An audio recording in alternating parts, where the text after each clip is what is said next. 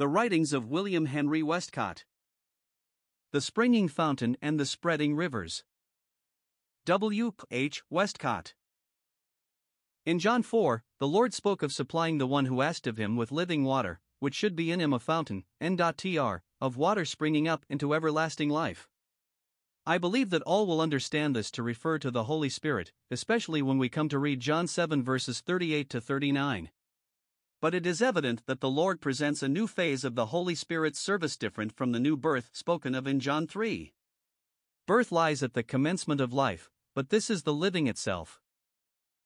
1. It is descriptive of a joy based upon the knowledge of God as a giver of blessing, not a demander of righteousness as under the law. It speaks thus of God as known in Christ, not as at Sinai, of the gospel in its great essential of grace, John 4 verse 10.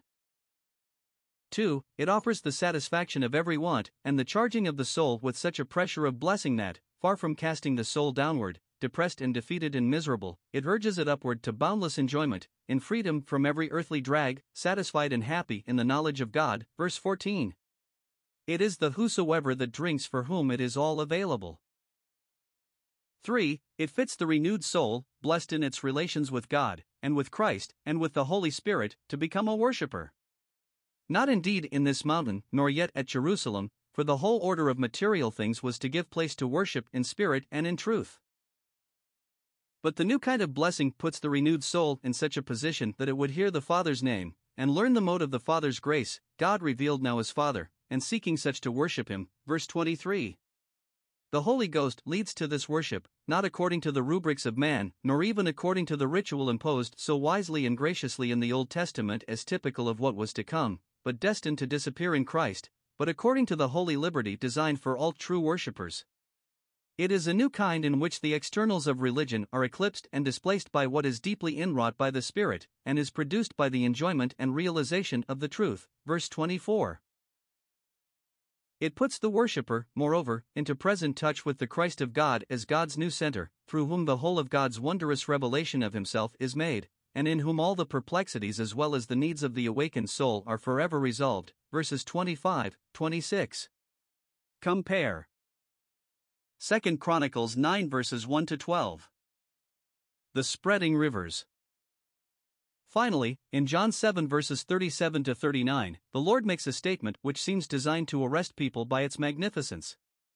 The occasion of its utterance enhances its grandeur. It was not spoken at a time when everyone was reminded of conspicuous failure, or convinced of the weariness of a hollow show. It was the Feast of Tabernacles, verses 2 14, the period above all periods in the Jewish calendar when the nation was called upon to rejoice. It was the great harvest thanksgiving, when every heart was supposed to be brimful of joy and of gratitude to the great giver of earthly good.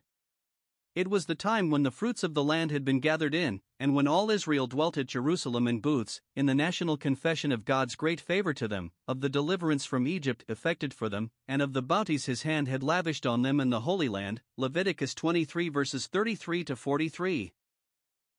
It was earth's most favored nation in earth's most favored day, and the hour when, for once, had they but known him, Jehovah himself was there in their midst, healing, teaching, blessing. Where every day was great, this was the greatest, when man might be presumed to have reached the acme of human happiness. Was it possible that there, and at that time, one could have an unsatisfied heart, and long for a deeper communion than that best of festivals could afford?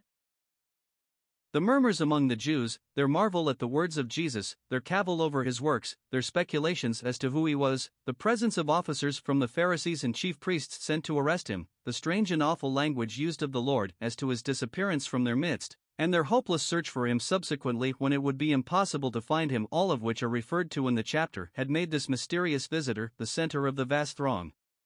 The theme of every tongue.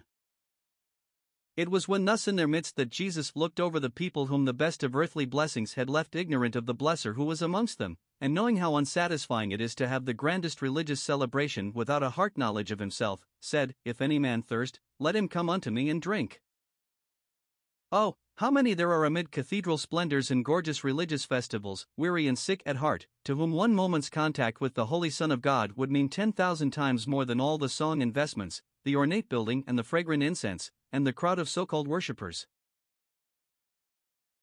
But Jesus offers the most wonderful thing to crown any and every personal blessing. We can truly say that in coming to Him our thirst is quenched, or personal need met. This He pledges indeed, verse 37. But He does more.